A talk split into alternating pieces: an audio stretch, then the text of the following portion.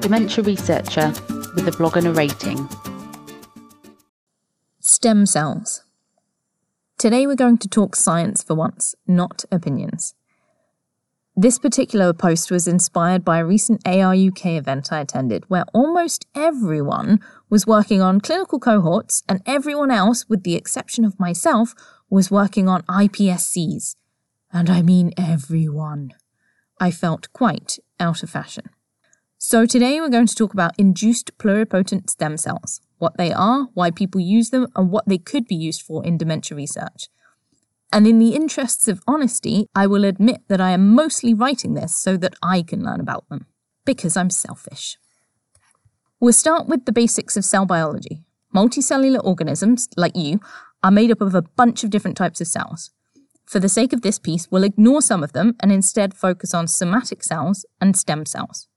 Somatic cells are differentiated. They're things like your skin and your hair, your brain cells and your gut.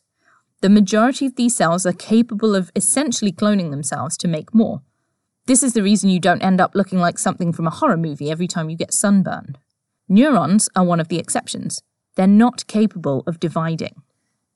Stem cells are undifferentiated or slightly differentiated cells, which can essentially go on forever as they are, or they can be induced to be, differentiated into a variety of different cell types. They can be referred to as pluripotent, cells which can turn into pretty much anything, or multipotent, cells which can turn into a finite bunch of things. An example of this multipotency is the stem cells in the bone marrow and in the fat. The stem cells in the bone marrow are not designed to make fat cells, and vice versa. So, why do we care? Somatic cells contain all the genetic information from the individual they are taken from. If they have a hereditary condition or a particular mutation of interest, those cells will have the genes which encode it. So, if we take one of those cells and make it pluripotent, then we could have a cell line that we could turn into almost anything that also contained all of the relevant and possibly disease causing mutations. Shinya Yamanaka was the first researcher to establish that it was possible to essentially send cells backwards in time by introducing genes crucial for pluripotency. He started with a panel of 24 genes, which he introduced into some fibroblasts using retroviruses, and found that the fibroblasts began expressing markers of pluripotency, he then started to take away the factors one at a time until he ended up with a panel of four markers OCT4, SOX2, c-Myc, and KLF4, which were found to be key to inducing pluripotency. In the following years, Yamanaka's group and a number of others came up with alternative strategies, including anchored proteins and small molecules, which produced the same effect as the retroviral introduction of these genes. Sidebar Yamanaka called them iPSCs with a small i because the iPod had been around for years and was ridiculously popular. Look it up, young people. It was how you used to listen to things before Spotify, but after cassette tapes. And the iPhone was about to come out, so obviously iPSCs with a small i made the most sense. The main issue with developing iPSC lines is time and efficiency. Induction of pluripotency only happens in around 0.1 to 1% of cells if you're being generous, and originally it was much lower than that. So if you want a line with a particular patient mutation, you're going to have to work at it for an age before you can actually say that's what you've got. And they're needy things. They need really regular feeding and checking and so forth. I have friends who worked on these and didn't get a free weekend for months on end. But if we assume for now you don't care about mutations, you just want something more human and potentially more realistic than a cancerous cell line, what can you do with them once you have them? Well, if you take an ordinary fibroblast and make it pluripotent, what you have is a cell that can potentially turn into anything you like a neuron, an astrocyte, an endothelial cell. If you don't have time to do this yourself, a lot of iPSC banks are now available where cell lines derived from usually fibroblasts have been generated, and their SNP, single nucleotide polymorphism, profile has been generated and stored and the genetic profile of the cells remains important. Original iPSC experiments studying disease models used donations from healthy family members as controls. but researchers discovered that even within families, the genetic differences generated made comparing results extremely challenging.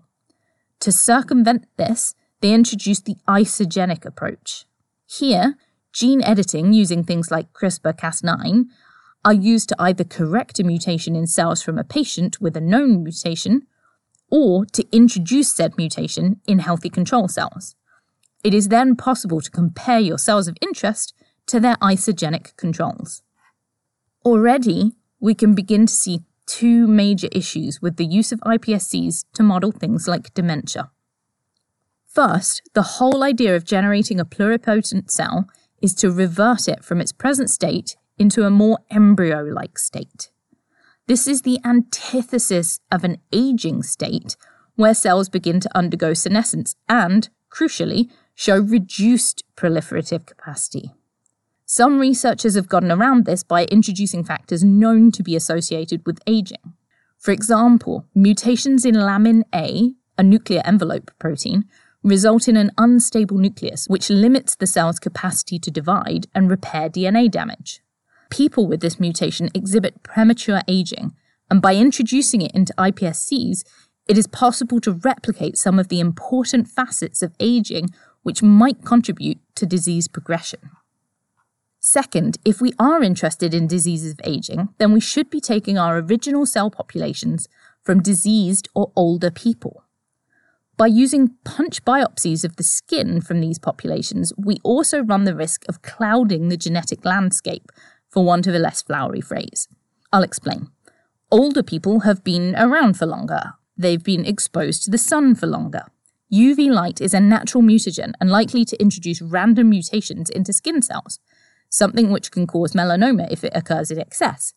In sporadic diseases such as Alzheimer's, where the underlying causes are largely hypothetical, introduction of lots of genetic variability in cell lines is likely to make pinning down a specific cause quite difficult.